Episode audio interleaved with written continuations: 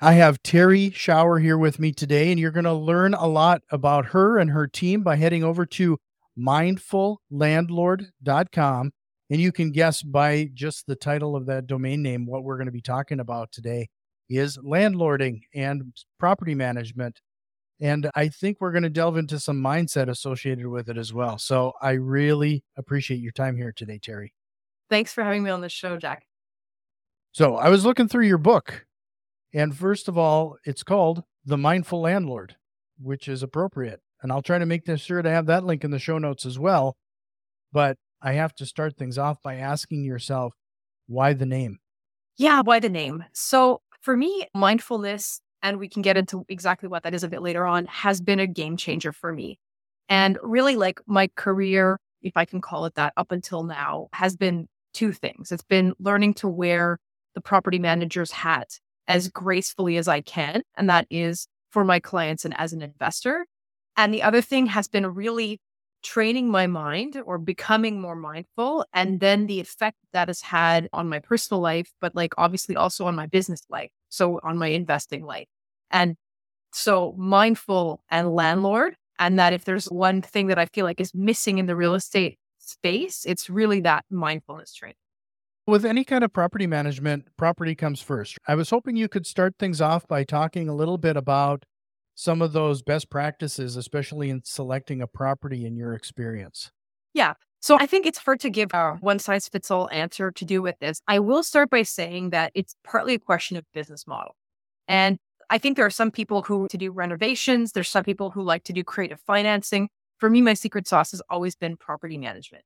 And so I've always had an eye out for poorly managed properties where I feel like my value add is upping the level of professionalism on the management.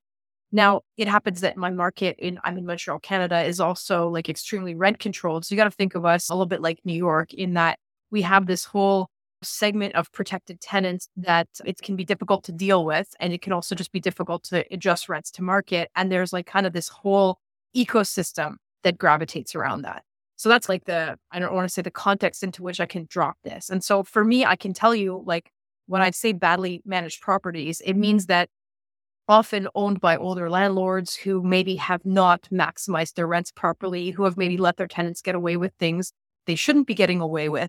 And that if you know the rental laws very well, or if you have some kind of solutions and policies that you can put in place to be zero tolerance or just up the level of management, you are able to lose some of the dead weight. So, some of the tenants who are maybe bringing down the property value with their habits. And then the residents who remain are able to get better services. And they're often very happy that we get involved because the level of management of the property goes up. And then obviously building value goes up as well. So, I don't know if that's the kind of answer you were looking for, but yeah, in terms of identifying properties, like for my niche, it's really looking at things that have not been managed properly. And then there's also cutting expenses as well, or uh, finding value adds that are going to up the revenue, but also provide value. When you say not properly managed, what are some of those things that you've noticed that is a common thread amongst them that has caused them not to be properly managed? Is it just being lazy or is it something else, a deeper yeah, I, I, don't know if laziness is the right word. I think it's more what I notice is that it's almost as if they're afraid of their own tenants. And I think it's a lot of people have either trouble saying no or else they get too aggressive too quick.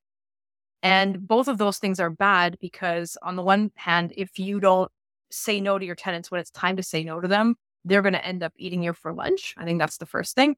And the second thing is if you're too aggressive and you go in the other direction and immediately get into yelling matches or immediately want to take them to court and stuff like that, you're also going to burn yourself out by just taking on a whole lot of battles that you don't want to take on.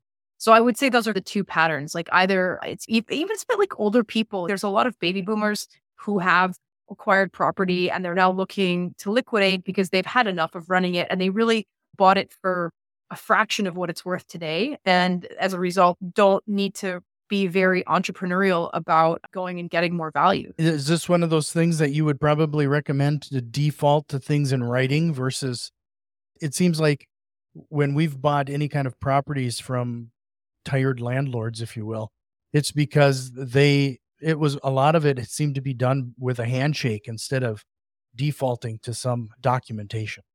Yeah. I think, look, I think one of my mantras in the book is really about professionalism. And I think putting things in writing is one level of professionalism, but like professionalism is like all sorts of things. And I'll just, communication is a great place to start. And I'll give you another tip as far as like the phone goes, right? If you are managing your phone line, like everybody has your personal line and they can text you at 11 o'clock at night, that's never going to go well because the tenants feel like they have this personal line to you and it becomes a personal relationship. And like I've rarely seen that go well. And so when you think about what it's like to to interface with a professional landlord, you need to try to be that person. And so that means that yes, get everything in writing, no handshakes, have a either a call center or set up some kind of a phone system or an email system that like doesn't give the tenants the impression that you're a one man show if you are a one man show. And it's even goes into how you handle maintenance requests or complaints. Make a commitment that if you call me, I'm going to return your phone call within 24 hours and do that. Communicate within business hours. Like I always say at the time when people did have my personal phone number, it's like you wouldn't expect your banker to call you back at 11 o'clock at night because you're having a problem getting into your online interface, right? So why would you expect that if the building's not burning, your property manager is going to pick up the phone and call you back because you found a mouse turd or because, you know, you're concerned about when you're going to be able to pay your rent? No, that's a 9 to 5 conversation that gets made in a professional way and if you be you project professionalism, that is what you will get back from people. So, what are some of those system and processes that you've put in place to elude this professionalism? Yeah. So, the phone is a big one. So, no texting. Whenever I make outgoing phone calls, I'm always, my phone's always on the hidden number. And we have an IP phone that works for my team, and we all have an extension number. And then that then goes through to my phone, but the tenants don't have my personal phone number. When I was starting out, I actually had two phones. I had one, a personal phone, and I had a business phone. And the business phone was like on silent after 5 p.m. Obviously, there was an emergency component where you have to be reachable. Then I would say after 5 p.m., text me. And then I would occasionally look at the phone, but I certainly would not be responding. And you can even take that one step further and like funnel communication. Like when we onboard tenants, we send them an email and they get a handout that says, for your maintenance requests, please email here. For your administrative requests, please email here. And we prefer to receive requests by email. So we direct them there. But however you want to be communicated with, don't be afraid to educate people.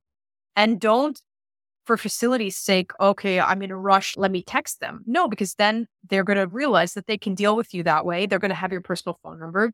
Then you're opening a door to something. I think communication is really a big one. You mentioned get everything in writing. Obviously, obviously, you're going to put your leases in writing, but one, one of the places where I hit a lot of snags in my career was dealing with contractors. And uh, because very often there, you work with guys who like don't love their office aspect of their job. And they'll just make a quick call or send you a quick text message from the site. Oh, I didn't realize this. Do you want me to just do this extra thing? But that, no, everything has to be in writing. Payment terms need to be in writing. And uh, that's really a place where it's very important, again, to just be professional in how you deal with people. And even though the world is trying to suck you into this kind of unprofessional way of functioning, you set the standard and then other people will fall in line with it. Yeah. And it's interesting that once you do set that standard and commu- clearly communicate this is the way you w- work, more people, more times than not, people will adapt. Absolutely. But uh, it's, it's Sorry, interesting. Let me, let me just add, even like something like saying it's our policy. So, like when I started, I didn't have 100 units under management. Like I was having this conversation about a very small number of units, but it's like I would start saying to my tenants, it's our agency's policy to do X, Y, Z. And like you can say that if you only own one condo, no one's ever going to know any different. But just of saying something like that means that you're not going to be on the end of a lot of aggressive communication because if your tenants are not happy with you, it's very easy for that turn to turn into a personal shouting match. But if you're like, look, I'm just agents at the office trying to do my job. I have to call you. Your rent is your rent is late. If you don't do something, this and this is going to happen to you. It's not personal. Like when you get a call like that from the credit card agency, you're not going to start insulting the person on the phone who called you. You know that they're making 15 bucks an hour doing their job. And like for me, that's the what I try to project is like, look, I'm just doing my job. And I think I am. it's not an app. And then you just confirmed your Canadian citizenship by saying Zed. Ah, there you go. So yeah, this is uh, I find this really interesting. I'm gonna change the course of this conversation slightly because I'd be curious as to what, if any, did your policies and procedures change during the last couple of years during the lockdowns and reacting to COVID? I think obviously we, we had very strict mask mandates here. So, like, obviously, we all had to be going to the mask ball for a while. right. but besides that, I think aside from those like initial three months where we weren't sure are people going to be paying, how can we get our repairs done? There was a bit of chaos then, but then things fell into a pattern here that was pretty stable for two years. Like we had very strong lockdowns. We had, like I said, mask mandates. Our rental board was actually closed for six months which meant that if people did not pay their rent, there was no, no possibility of eviction. But somehow the tenants didn't know that. The property managers knew it, but I feel like had the tenants known it, they would have leveraged that a lot more. But we mm. actually didn't really have more defaults during COVID. So I wouldn't say our policies didn't really change much. Yeah. I wish I could say the same. The residents in my market definitely knew it and took advantage of it. In fact, it, it was painful to see I knowing, and then we had eviction moratoriums. It was painful to see new TV boxes in the dumpster, and I know those residents weren't paying their rent. It was pretty rough. So, based on that, though, did you learn any new policies, procedures during that two years that you've just kept rolling with because it was relatively effective and made made life a little easier for you? Look, I would say no. I would also say that I think Canada and the States are probably pretty different ecosystems. And honestly, like a lot of my units are in low income areas. And mm-hmm. like I was shocked and very sad when I saw what happened to a lot of my tenants. And here they a lot of like lower income people were out of work. The government was providing 2000 bucks a month emergency income to everybody. And what that translated into on the ground was just people ha- developing addictions problems in front of their screens in their units. And I, I, ha- I think of one specific building where I had eight working people who did, they didn't have like super like glitzy jobs, but they were making like maybe minimum wage or just over. All eight were working. In COVID, all of them were at home the Uber Eats boxes are piling up outside and the level of like depression, mental health, just crazy issues that people had, like really actually forced me to think about what our industry is doing, what's happening with affordability, the kind of decisions that we're collectively making as a society. Like for me, I really was like, wow, this is so brutal. And again, I don't think our governments reacted the same way, but like we were shut down here for two years. And the fact of locking everybody up at home and providing government support for them, it basically gave people addiction and mental health disorders. And I think we're going to be paying for that for a long time collectively. Yeah, couldn't agree more on on that front. One of the things that you have a byline on your on the front of your cover of your book where it says how to run rental property for profit and peace of mind. Could you elaborate a little bit more about the peace of mind bit of it? Because for sure. I I actually self manage a couple of properties myself, and it's far from peace of mind. Yeah. Mm, so I guess now we're really getting into the terrain of mindfulness. And so I'm just going to take a minute or so to explain what mindfulness is and explain how it's a bit different from mindset. And then we'll come back to the peace of mind. So sure. mindfulness is really understanding how your brain and your consciousness operates. And so what does that mean? Like we there are basically three levels of consciousness that we have. We have our thinking mind, which you can think of as the radio. Like your thinking mind is always talking. No matter what's going on, there's this constant narrative going on. Then there's the emotions, which are like weather systems. So I could be having a sunny day, I could be having a rainy day, but it's like the orientation or the feeling that there is behind something. And then underneath that, there's what gets called the watcher or like pure consciousness which is your awareness. And learn training your mind to be mindful is to really understand those three levels of consciousness and where they're useful. So your thinking mind is a great calculator. And if you need to make decisions where you need to weigh pros and cons and, and do those kind of things, it's a great tool. But man, can it be sabotaging when it gets off on a bad track, right? Like you can have all sorts of negative self talk. You can get super anxious about something and it can like just spiral out of control very fast. The emotions, same thing. Like very often people will say, Oh, I'm depressed or I am this. They're in that case, you're really identifying with an emotion. But an emotion is like a weather system. If you don't cling on to it, it comes in and it's gonna move on out. And we run into trouble when we really try to grab onto it. And you're going to get the most bang for your buck if you learn to identify with presence or this thing called the watcher. And training in mindfulness is basically learning to be able to do that. And so, where do we come back to peace of mind? Well, the more mindful you're able to be, the more you're able to make decisions that are financially the right decisions for you. So, for profit, but also to not take on things that are going to negatively affect your quality of life, your mental quality of life.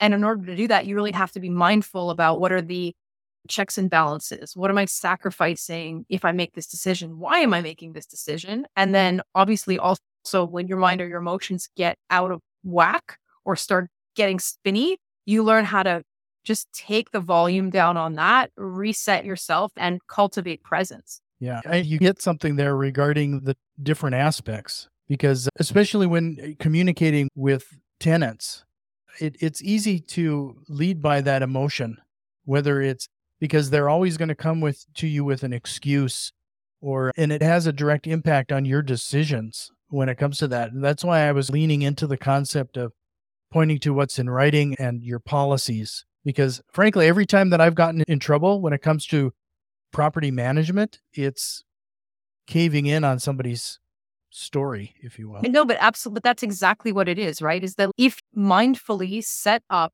your policies or you set your goals in a specific direction, and then something comes along, whether it's a sad story, somebody's sad story, or whether it's something that's going on in your own life, it's this capacity to not be derailed by that. And I think like what I'm trying to describe is really like a methodology for mental training that if you're able to cultivate that, like it translates into more peace of mind in real estate, but it works in every other aspect of life. And I'm going to also just take this opportunity to outline the difference between mindset because this is like one of my pet peeves. I feel like in the real estate industry, everyone's always talking like mindset. And what does that actually mean? I can think positive affirmations all day, or I can have this like self talk, which is basically the thinking mind, right? Like when we talk about mindset, it's what am I doing with my thoughts? But the problem is, if you don't really align your whole mind and you're not able to understand, okay, I am not my thinking mind.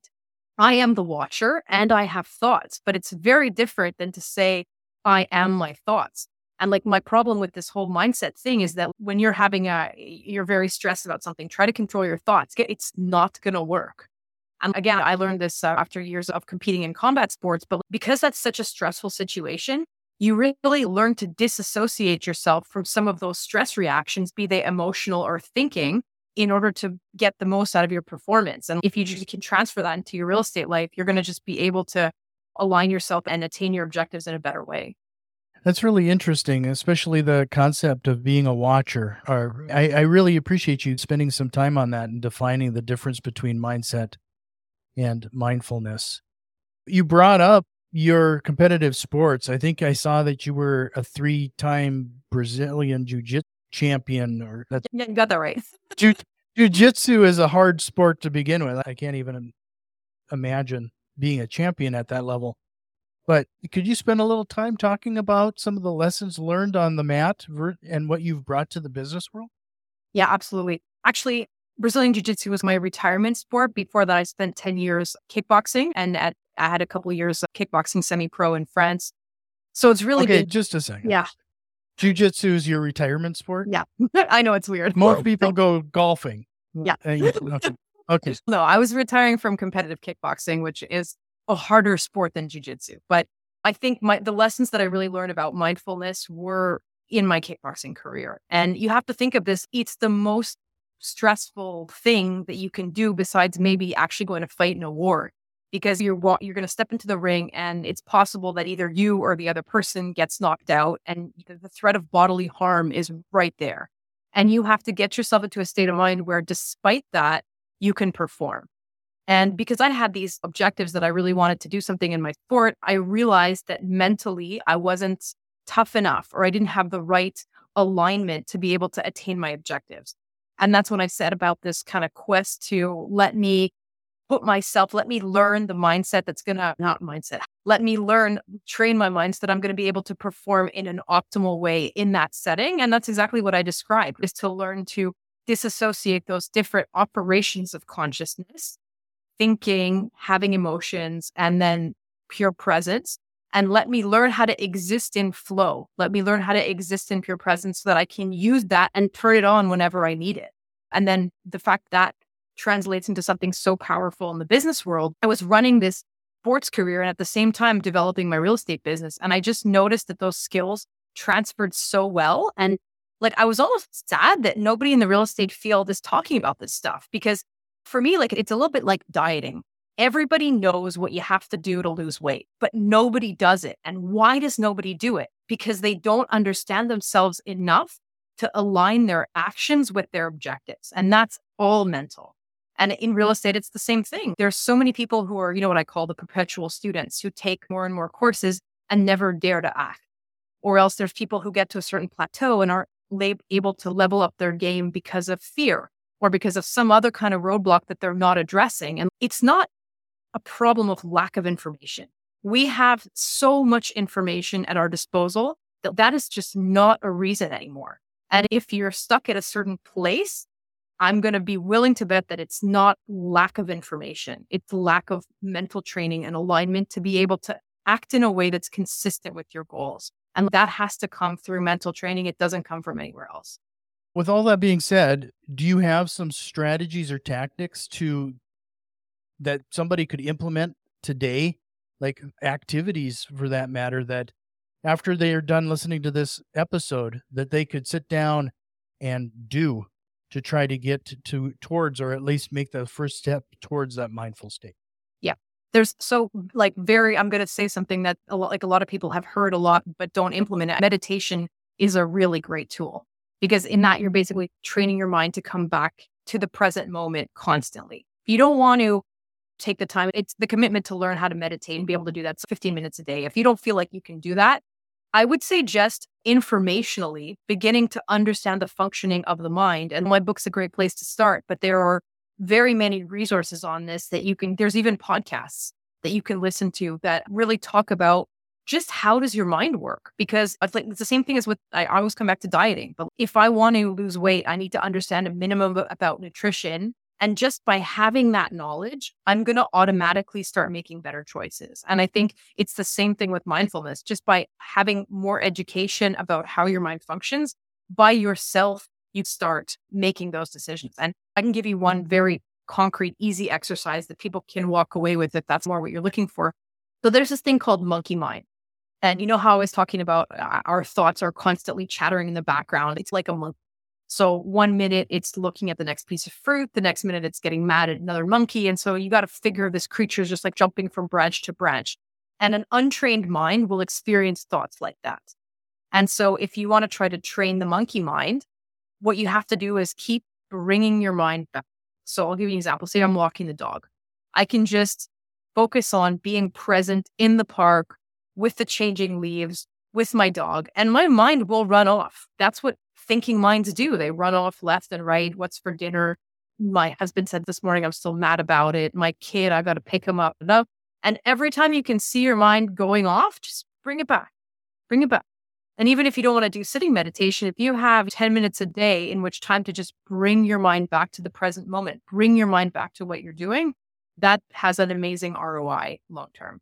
Yeah. I don't know if this is something that uh, it would be in the same lines, but I heard a while back the concept of as entrepreneurs, we have a tendency of always chasing the next rabbit or the, what do they say? If you're a dog, you chase two rabbits, you're not, you're going to be left without any. But somebody gave me the tip to when you think of something, jot it down in a, in a place that you can count on. And then you, now you know that it's, it's safe, it's secure, and you don't have to keep revisiting it because that's what I would typically do. And it just becomes eh, a, a monkey, if you will, in my mind. It, my mind would keep recurring or thinking this over and over again. And when I started getting to the habit of jotting it down or putting it in, into a tool that I could refer to at a later date, it's it starts to quiet things a little bit. Yeah. Yeah. But it's also look, we all have 10 minutes in our day to not take our thoughts too seriously. And that's the purpose of the exercise. It's just to stop being so stuck to your own thoughts. Stop I thinking that because my thinking mind says something, I have to believe it, right? We're trying to create some space there. And so like for no matter I say walking the dog because that's one of the active ways in which I do that. But like however your life is, you have 10 minutes to be present every day. And yes, it takes effort. Yes, it takes training, but that's how you build mental fortitude, right? Mm-hmm. Set the project like anything else, like going to the gym. You have 10 minutes a day to do that. Yeah, that's really interesting. I just want to remind everybody mindfullandlord.com to learn a little bit more. I'm going to make sure to have that link to your book also in the show notes, Terrie. But uh, this is especially interesting today. And I just realized we've chewed up half an hour already. And I feel like we've just touched the tip of the iceberg. I'm reluctantly going to wrap this up a little bit in the fact that I do have some rapid fire questions I'd like to ask that uh, might give uh, people a few action items to take away here today as well. Go ahead. I'm ready. So you've already, maybe you'll focus on mindset here, but is there a real estate investing or mindset myth you'd like to bust today that just has been driving you crazy? You know, I, I'm going to refer back to that mindset versus mindfulness. I feel a lot of the industry gurus do us all a disservice when they keep going on and on about mindset because I think affirmations and thinking positive and all of those kind of things, it's like very thinking mind heavy. And to me, the real gains are understanding how your mind works and getting those three levels of consciousness to be working in the same direction. Because if you're trying to like force positive affirmations down your throat every morning when you get out of bed, it has this false, sometimes it can just ring false. And I think really making a difference between mindfulness and mindset is important. Yeah, you referred to it as almost like a diet, but you talked about weight before. It's like being on a diet or making a life change. It's it is very different the way you're describing it. I like that comparison. Outside of your book, what book would you recommend everybody checking out, or what are you reading right now? Uh, those are two different questions. Okay, I obviously Rich Dad Poor Dad, but I think that's too hackneyed. I really yeah. love Jordan Peterson's 12 rule for 12 rules for life. That book has yeah, had, a, yeah. had an impact on me. And I think if someone's not read it, I think it's a really good way of making sure that your actions are supporting your goals. What am I reading right now? I'm actually reading a book called Poverty in Canada. It's so I'm planning my second book, which is actually going to be looking at the contradictions that exist in the affordable housing space. Because, like I said, during COVID, I was so maybe taken aback and saddened by some of the stuff I saw on the ground that I felt like I needed to understand like, what is creating this situation where people end up smoking weed and sitting in front of their TVs all day long. It's not like one person made that choice. It's like there's a whole segment of society that's making that choice. And anyway, I just feel like I need to understand that. Sure. What is the biggest landlording mistake you've made and what did you learn from it? It's going to be on renting. And so when I'm doing tenant selection, I always have a gut feeling and I have a very rigorous selection process that is, there's a whole chapter on that in the book. But every single time I've gone against my instincts, I have regretted it. So if you have a bad feeling or if there's some bad data point in a file that you've looked at, don't rent to the people. Like my dad always says, hungry man eats poison don't eat the poison just because your unit's not rented because once the people are in there it's going to be not worth the headache. Yeah that's interesting. If you could go back in time and give your younger self one piece of advice what would that be? Buy more buildings. I get that more times than anything. Yeah, yeah. starting early and buy more that's the two i'm getting. Yeah. And if you could give someone a single tip or trick that they could implement right now in under 60 seconds what would it be? Oh yeah, I got a good one. Take responsibility. The minute you find excuses, I actually just did a segment on this on my Instagram the other day because it's just so omnipresent. You can have results or you can have excuses. You can't have both. Because if you're looking for excuses, your mind is looking for reasons why it's not your fault. Whereas in order to make things happen for yourself, you just have to be 100% responsible. So results or excuses, you got to pick. I really appreciate your time, Terrie. Is there a question or concept you wish we would have covered here today? That's a good question. No, I think you were pretty thorough. I think we could have went like we could have kept going on and on. Mindfullandlord.com. I'm going to make sure to have that link in the show notes with all the corresponding links. So head over to reimastermind.net for that.